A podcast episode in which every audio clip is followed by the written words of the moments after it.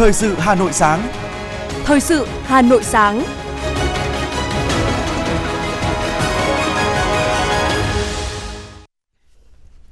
Kính chào quý vị và các bạn. Bây giờ là chương trình thời sự của Đài Phát thanh Truyền hình Hà Nội. Chương trình sáng nay, thứ ba ngày 4 tháng 4 năm 2023 có những nội dung chính sau đây. Theo lời mời của Chủ tịch nước Võ Văn Thưởng, toàn quyền Australia David Hurley cùng đoàn đại biểu Australia thăm cấp nhà nước tới Việt Nam từ ngày mùng 3 đến ngày mùng 6 tháng 4. Ban tổ chức Trung ương tổ chức hội nghị giao ban trực tuyến, đánh giá tình hình kết quả công tác quý 1, triển khai nhiệm vụ công tác quý 2 năm 2023. Chính thức triển khai gói 120.000 tỷ đồng cho vay nhà ở xã hội.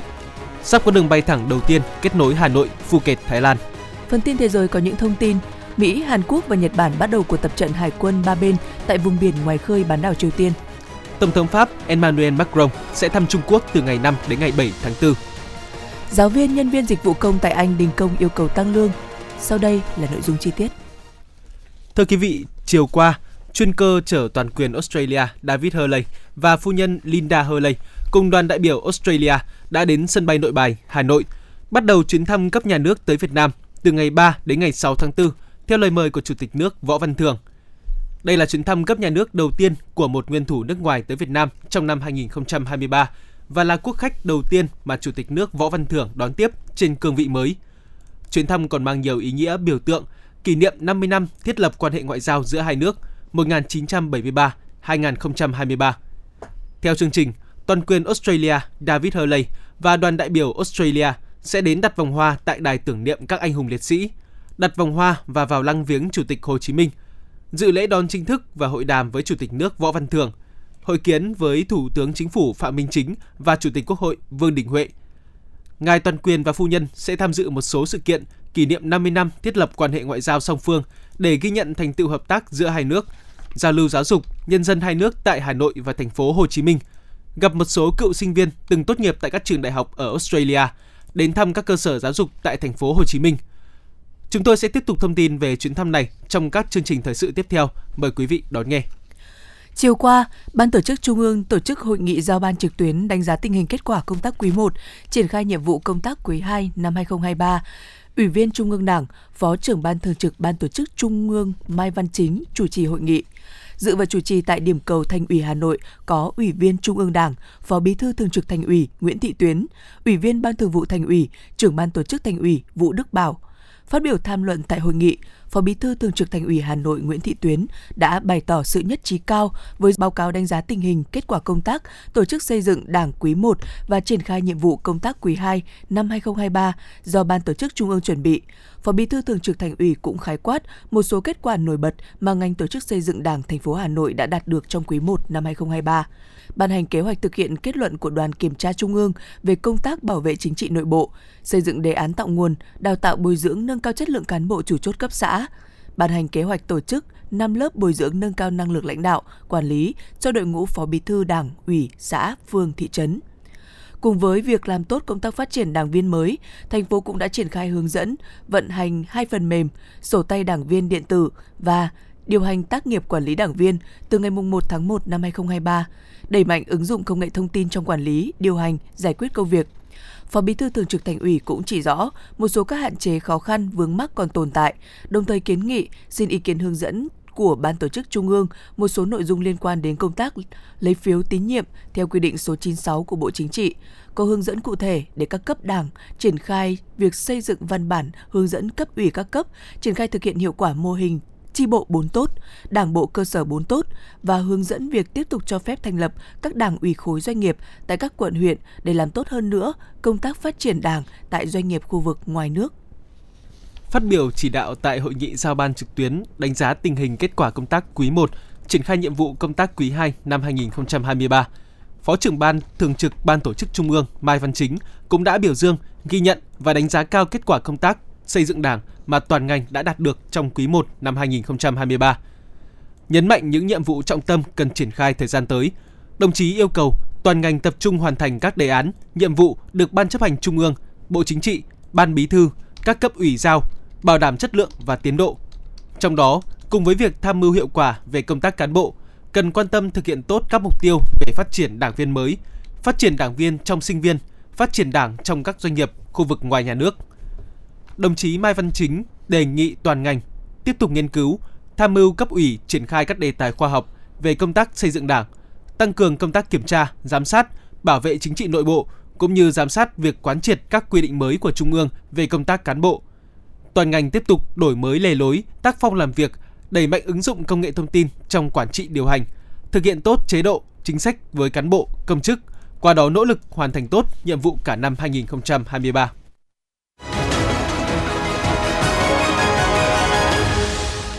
Chuyển sang những thông tin về kinh tế, Ngân hàng Nhà nước Việt Nam vừa có công văn chỉ đạo hướng dẫn các ngân hàng thương mại và ngân hàng nhà nước chi nhánh các tỉnh thành khẩn trương triển khai thực hiện chương trình cho vay nhà ở xã hội, nhà ở công nhân, cải tạo xây dựng lại chung cư cũ theo nghị quyết số 33.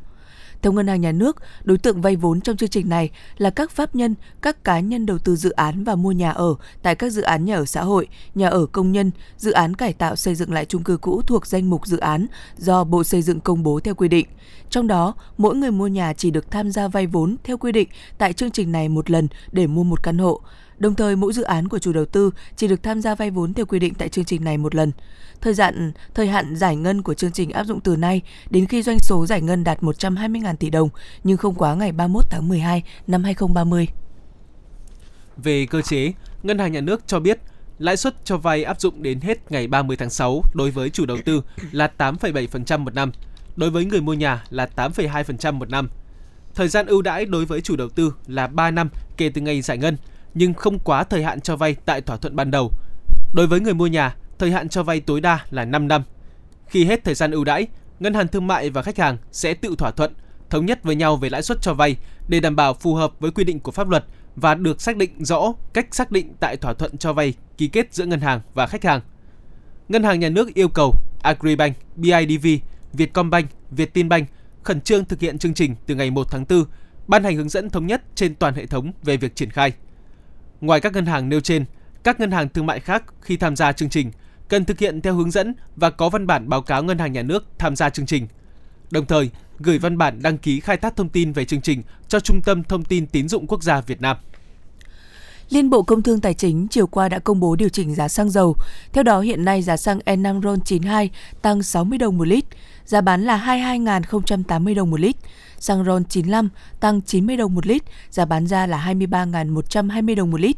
Tại kỳ điều hành này, Liên Bộ không chi quỹ bình ổn giá, đồng thời trích lập quỹ bình ổn giá với các mặt hàng xăng dầu là 300 đồng một lít. Ở kỳ điều hành trước đó, giá bán lẻ xăng dầu được Liên Bộ Công Thương Tài chính công bố điều chỉnh giảm. Tính chung từ đầu năm đến nay, mặt hàng này đã có 6 lần tăng, 3 lần giảm và một lần giữ nguyên. Thưa quý vị, tại buổi họp báo chính phủ thường kỳ tháng 3 năm 2023 chiều tối qua, báo chí đã đặt câu hỏi về việc sau ngày 31 tháng 3, với những thuê bao đăng ký chính chủ bằng chứng minh thư nhân dân nhưng chưa đồng bộ với căn cước công dân trong cơ sở dữ liệu quốc gia về dân cư sẽ được xử lý như thế nào? Việc hướng dẫn người dân thực hiện ra sao? Trả lời vấn đề này, Thứ trưởng Bộ Thông tin và Truyền thông Nguyễn Thanh Lâm khẳng định những thuê bao đã đăng ký bằng chứng minh thư nhân dân nếu như có thông tin đầy đủ và chính xác theo quy định thì vẫn hoạt động bình thường. Ngoài ra, ông Lâm cũng cho biết người dân chủ động nhắn tin đến đầu số 1414 với cú pháp TTTB để kiểm tra thông tin thuê bao của mình. Nếu thông tin chưa được chuẩn hóa, chủ thuê bao có thể liên hệ đến nhà mạng để chuẩn hóa thông tin. Cũng trong chiều qua, Cục Viễn thông của Bộ Thông tin và Truyền thông cho biết, kể từ ngày 31 tháng 3, thời điểm các nhà mạng thực hiện khóa chiều gọi đi với thuê bao chưa chuẩn hóa thông tin theo cơ sở dữ liệu quốc gia về dân cư, đến hết ngày 2 tháng 4, có 115.000 thuê bao đã bị khóa, đã đi chuẩn hóa lại thông tin cá nhân. Theo ông Nguyễn Phong Nhã, Phó Cục trưởng Cục Viễn thông, trong thời gian qua, các nhà mạng và giới truyền thông đã vào cuộc mạnh mẽ nên tác động rất tốt đến xã hội, giúp các thuê bao nhận thấy lợi ích của việc chuẩn hóa thông tin sẽ hỗ trợ cho mỗi cá nhân trong các giao dịch trên môi trường số sau này. Bên cạnh đó, việc rà soát chuẩn hóa thông tin thuê bao của người sử dụng dịch vụ viễn thông di động để đảm bảo trùng khớp với thông tin trong cơ sở dữ liệu quốc gia về dân cư là hoạt động cần thiết, phải có sự phối hợp của cơ quan quản lý nhà nước, doanh nghiệp và người dân. Điều này góp phần ổn định trật tự xã hội, kịp thời ngăn chặn xử lý các hành vi sử dụng SIM điện thoại có thông tin đăng ký không đúng quy định để thực hiện hành vi lừa đảo, quảng cáo sai sự thật, thiếu văn hóa, trái với thuần phong mỹ tục. Công an huyện Ba Vì, Hà Nội vừa ngăn chặn kịp thời một vụ mạo danh cán bộ công an lừa đảo chuyển hơn 1 tỷ đồng. Theo thông tin ban đầu, trưa ngày 31 tháng 3, một người phụ nữ sinh năm 1959 ở huyện Ba Vì, Hà Nội nhận được điện thoại từ một người lạ, tự xưng là nhân viên công ty Viettel, thông báo có người giả danh bà nợ số tiền là 8 triệu 950 nghìn đồng. Sau đó, người này đề nghị bà liên hệ với cơ quan công an qua tài khoản Zalo có tên Bùi Công Vinh. Sau khi liên hệ, bà cho biết người có tài khoản Zalo Bùi Công Vinh giới thiệu là cán bộ công an thành phố Hà Nội kiêm thanh tra chính phủ đã thông báo nạn nhân bị một kẻ giả danh bà để buôn bán ma túy đã chuyển cho bà số tiền 6 tỷ đồng. Người này yêu cầu bà rút toàn bộ số tiền tiết kiệm hơn 1 tỷ đồng chuyển vào tài khoản ngân hàng do tên này cung cấp. Quá sợ hãi, bà đến ra ngân hàng để rút tiền. Tuy nhiên, nhân viên ngân hàng thấy trạng thái tâm lý của bà bất ổn nên đã chủ động trao đổi, đồng thời báo công an. Qua điều tra, công an xác định đây là một vụ lừa đảo.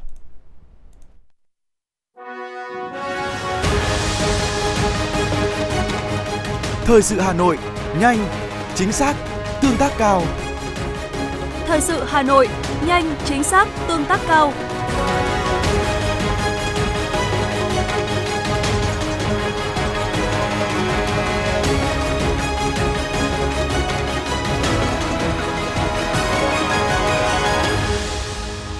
Thưa quý vị thính giả, hệ thống sông hồ là không gian xanh trong lành, góp phần điều hòa không khí và nâng cao chất lượng cuộc sống. Thế nhưng tại Hà Nội hiện nay có không ít những dòng sông trong tình trạng đen kịt, nhiều rác thải và bốc mùi khó chịu. Để giải cứu những dòng sông này, Tổ chức tình nguyện Hà Nội xanh đã ra đời với nhiều hành động ý nghĩa, góp phần lan tỏa ý thức bảo vệ môi trường. Bây giờ những bạn nào có quần áo bảo hộ thì các bạn sẽ lội ra giữa dòng. Hôm nay thì bọn mình sẽ dọn rác ở khu vực giữa dòng sông. Còn những bạn nào mới tham gia chưa tiêm phòng được thì ủng mọi người đứng gần bờ hỗ trợ chuyển rác đưa rác được vào cho mình nhá. Ừ, bắt đầu mùa nào nào. Đều đặn từ 3 đến 4 buổi một tuần, nhóm tình nguyện Hà Nội Xanh lại tập trung tại điểm nóng về ô nhiễm môi trường.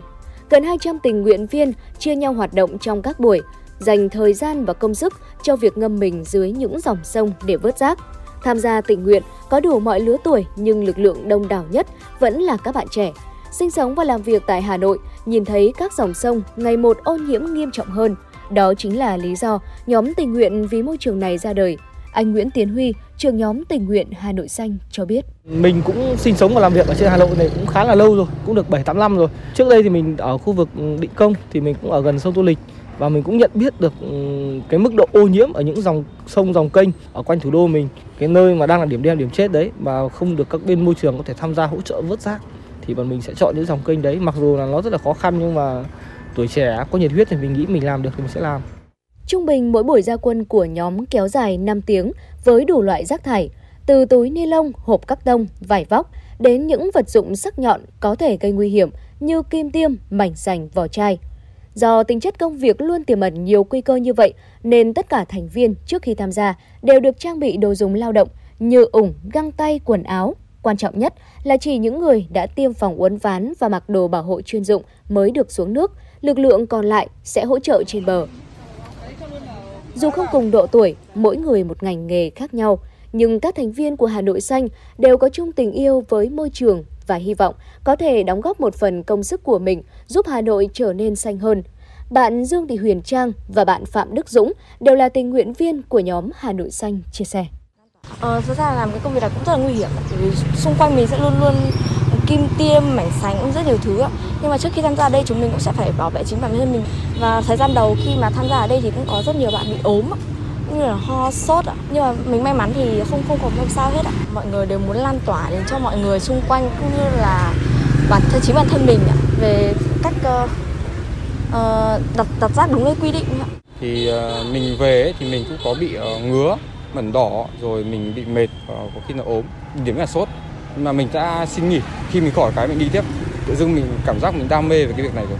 và mình muốn đi cùng mọi người sau mỗi buổi hoạt động rất nhiều rác và vật liệu phế thải được vớt lên đóng thành các túi ni lông nặng hàng chục kg để chuyển đến điểm tập kết rác thải. Vào những ngày cuối tuần, số lượng thành viên tham gia đông hơn, số lượng rác thải vớt được cũng nhiều hơn. Chứng kiến những người trẻ lội bùn ngâm mình dưới sông vớt rác, một người dân ven sông Nhuệ, xã Hữu Hòa, huyện Thanh Trì cảm kích là cái sông này rất là ô nhiễm.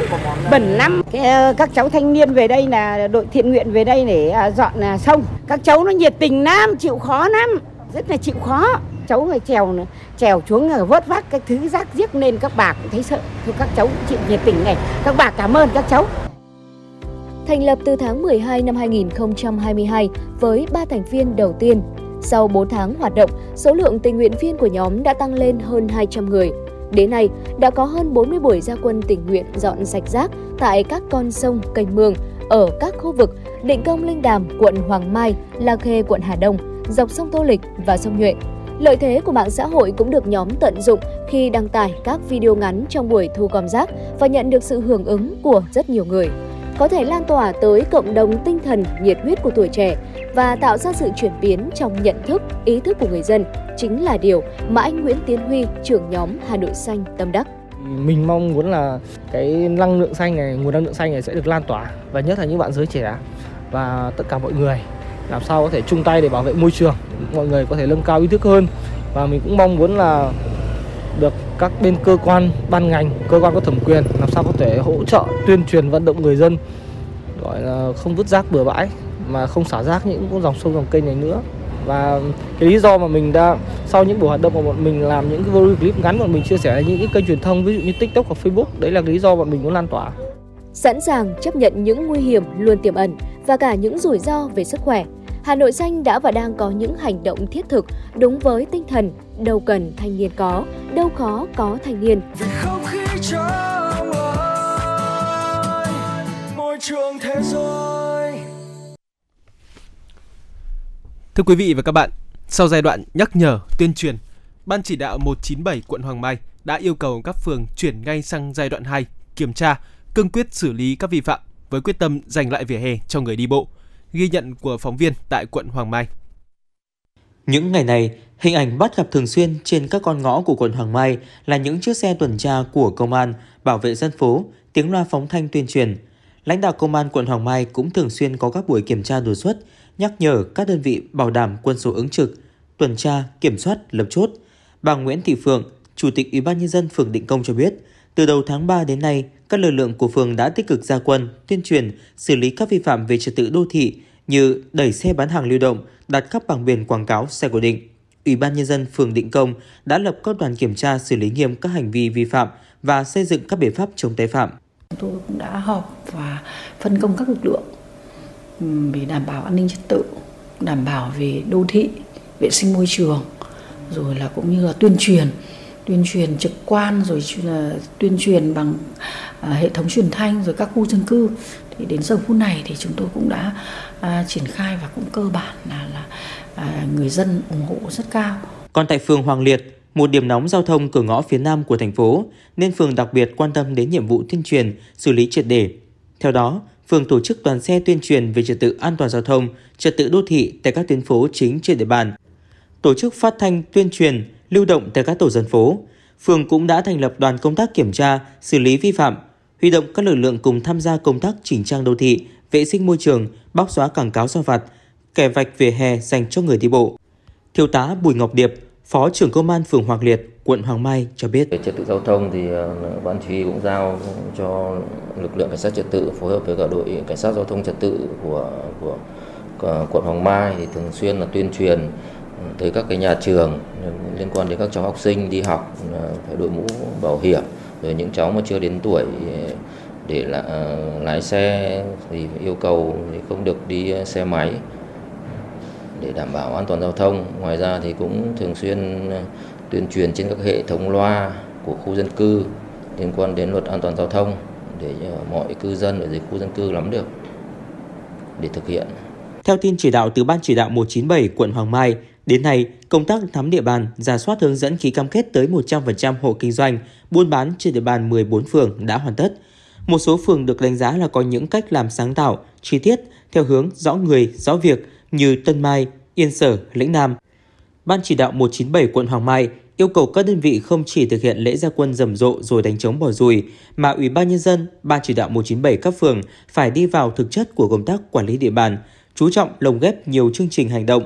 bảo đảm hiệu quả chống tái phạm. Ban chỉ đạo 197 các phường quyết liệt kiểm tra, xử lý vi phạm, trong đó chú trọng giải quyết các điểm nóng, nổi và phức tạp về trật tự trên các lĩnh vực. Theo đó, tại các tuyến đường chính trên địa bàn quận như đường Tam Trinh, tuyến đường 2,5 hay chợ đầu mối phía Nam và khu vực đền lừ, đường giải phóng phải nhanh chóng xử lý nghiêm các hộ lấn chiếm vỉa hè, lòng đường, trông giữ xe không đúng quy định. Trung tá Hoàng Mạnh Tường. Phó trưởng Công an phường Đại Kim, quận Hoàng Mai cho biết. Ngoài cái việc toàn yên tuyển an toàn giao thông ở dưới khu dân cư và các buổi mà họp và tuyên truyền thì công an phường cũng đã tuyên truyền đến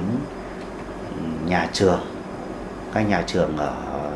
đóng trên địa bàn đặc biệt là cái trường đại học thăng long này là cũng đóng trên địa bàn phường thì công an phường cũng đã có những cái buổi mà tuyên truyền đối đối với tất cả các địa bàn của khu dân cư với sự vào cuộc quyết liệt, đồng bộ của cả hệ thống chính trị từ quận đến cơ sở, về cơ bản, những tuyến đường trên địa bàn quận đã được xử lý, duy trì thường xuyên, có phần tạo ra cảnh quan đô thị văn minh, phong quang, sạch đẹp. Chuyển sang những thông tin khác, Thưa quý vị, theo kế hoạch triển khai công tác tuyển sinh đại học, tuyển sinh cao đẳng ngành giáo dục mầm non năm 2023 của Bộ Giáo dục và Đào tạo nhằm giúp thí sinh tập dượt với việc đăng ký điều chỉnh nguyện vọng xét tuyển. Bộ sẽ mở hệ thống để đăng ký làm thí sinh làm quen và thực hành. Thời gian thí sinh thực hành đăng ký điều chỉnh nguyện vọng xét tuyển là từ ngày 3 tháng 7 đến ngày 6 tháng 7 năm 2023. Bên cạnh việc thực hiện hành vi đăng ký, điều chỉnh nguyện vọng, thí sinh còn có thể thực hành việc nộp lệ phí tuyển sinh trên hệ thống. Sau ngày 6 tháng 7, hệ thống sẽ tự động đóng lại thí sinh chính thức đăng ký nguyện vọng xét tuyển từ ngày 10 tháng 7 đến 17 giờ ngày 30 tháng 7 năm 2023. Bộ Giáo dục và Đào tạo cho phép thí sinh đăng ký không giới hạn số lượng nguyện vọng. Theo quy định, tất cả các thí sinh đều phải đăng ký nguyện vọng xét tuyển theo hình thức trực tuyến. Tin từ bệnh viện Hữu nghị Việt Đức ngày hôm qua cho biết, các bác sĩ tại đây vừa phẫu thuật cấp cứu cho một người đàn ông 45 tuổi ở Bắc Ninh bị que tăm đâm thủng ruột. Tiến sĩ bác sĩ Dương Trọng Hiền, giám đốc Trung tâm phẫu thuật nội soi trưởng khoa phẫu thuật cấp cứu tiêu hóa, Bệnh viện Hữu nghị Việt Đức khuyến cáo, khi bị hốc dị vật đường tiêu hóa, người bệnh cần đến thăm khám tại các cơ sở y tế, theo dõi sát các biểu hiện và hạn chế những biến chứng đáng tiếc có thể xảy ra. Hãng hàng không Vietjet công bố sẽ mở đường bay thẳng hàng ngày kết nối Hà Nội với Phuket, Thái Lan kể từ ngày 19 tháng 5 năm 2023. Đây là đường bay thẳng duy nhất giữa Hà Nội và Phuket, góp phần mở rộng mạng bay Việt Nam, Thái Lan, tăng cường kết nối các thành phố lớn trong nước với các điểm đến hấp dẫn xứ sở Chùa Vàng – theo đó, đường bay mới này có thời gian bay chỉ từ 3 giờ 5 phút mỗi chặng. Chuyến bay khởi hành từ Hà Nội lúc 11 giờ 35 và hạ cánh tại Phuket lúc 14 giờ 40. Chiều ngược lại khởi hành từ Phuket lúc 15 giờ 45 và hạ cánh tại Hà Nội lúc 18 giờ 35. Giờ bay thuận tiện cho du khách sắp xếp lịch trình lưu trú và làm tham quan. Vietjet cũng đang khai thác đường bay thẳng duy nhất giữa thành phố Hồ Chí Minh và Phuket mỗi ngày với chỉ 2 giờ bay. Ngoài Phuket thì hãng còn bay đến Bangkok, sân bay Suvarnabhumi từ ba miền Bắc Trung Nam với hàng chục chuyến bay mỗi tuần và đường bay thẳng thành phố Hồ Chí Minh, Chiang Mai phục vụ nhu cầu của du khách đến với Thái Lan nhanh chóng và tiết kiệm.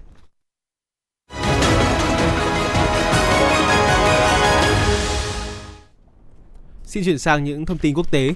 Hôm qua, Mỹ cùng với Hàn Quốc và Nhật Bản đã bắt đầu cuộc tập trận hải quân ba bên tại vùng biển ngoài khơi bán đảo Triều Tiên.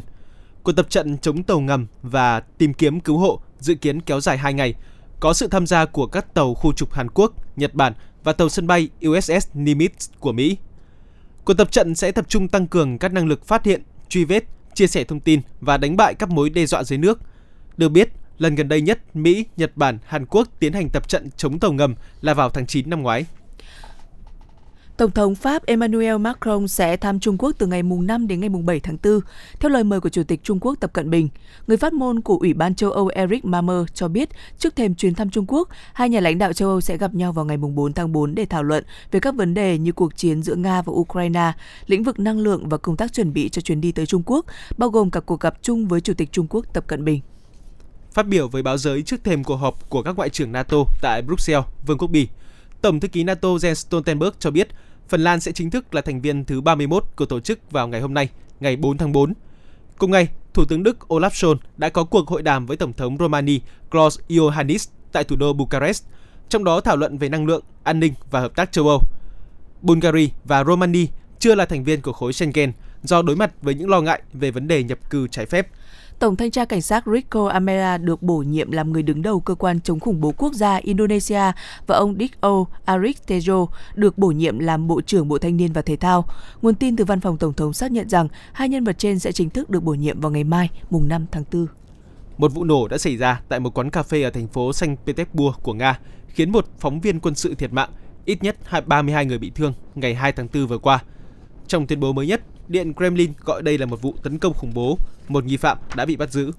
Nghiệp đoàn Giáo dục Quốc gia NEU, tổ chức công đoàn lớn nhất trong ngành giáo dục tại Anh cho biết, các giáo viên đã bác bỏ đề xuất của chính phủ nước này về tiền lương, đồng thời tuyên bố sẽ tiếp tục đình công. Cụ thể là các giáo viên sẽ đình công thêm 2 ngày vào các ngày 27 tháng 4 và mùng 2 tháng 5 tới đây.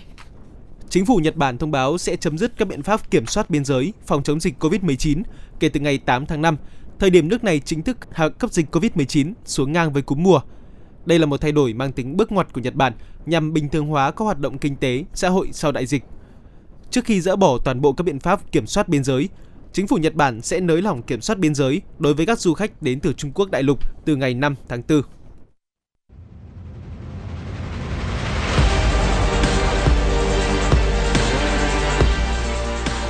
Bản tin thể thao Bản tin thể thao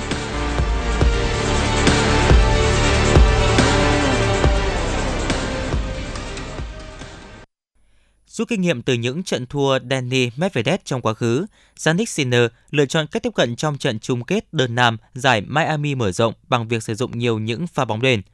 Giải pháp này xem ra đã đem lại hiệu quả ở những game đầu tiên khi Sinner có được break ngay ở game thứ 5. Tuy nhiên, Medvedev đã có câu trả lời sau đó bằng những cú đánh uy lực đẩy đối thủ ra sau vạch baseline, buộc Sinner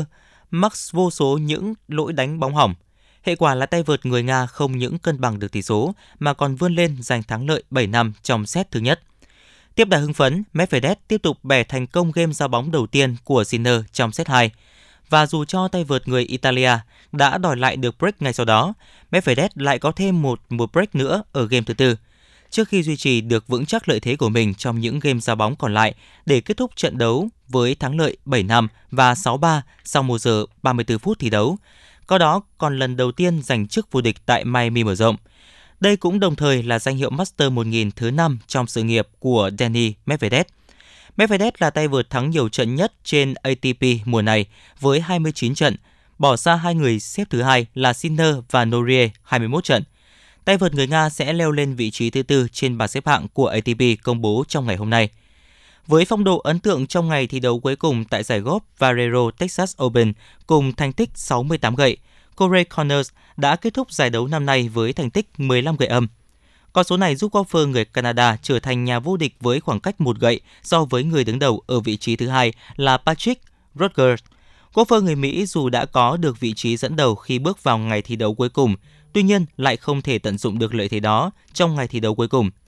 Chiến thắng tại Vario, Texas Open 2023 cũng là lần thứ hai mà Corey Connor giành chức vô địch tại giải đấu này trong 5 năm vừa qua và cũng là danh hiệu PGA Tour thứ hai mà golfer người Canada này có được trong sự nghiệp. Thành tích này cũng giúp Corey Connor giành một vị trí góp mặt tại The Masters 2023. CP Australia 2023 là một chặng đua đầy biến cố khi đã có 8 trên 20 tay đua phải bỏ cuộc giữa chừng và cuộc đua đã phải tạm dừng tới 3 lần bởi những tai nạn khác nhau. Tuy nhiên, điều này không hề làm nản lòng nhà đương kim vô địch Max Verstappen. Tay đua người Hà Lan dù đã rơi xuống vị trí thứ ba nhưng nhờ sức mạnh của chiếc RB19 cộng thêm việc đối thủ George Russell phải bỏ cuộc bởi sự cố liên quan tới động cơ – Verstappen đã nhanh chóng trở lại với vị trí dẫn đầu và thẳng tiến tới chiến thắng chung cuộc sau 2 giờ 32 phút và 38 giây. Đây cũng là lần đầu tiên anh giành chiến thắng tại GP Australia. Về đích ở vị trí thứ hai với 0,179 giây, nhiều hơn là tay đua từng 7 lần vô địch thế giới Lewis Hamilton,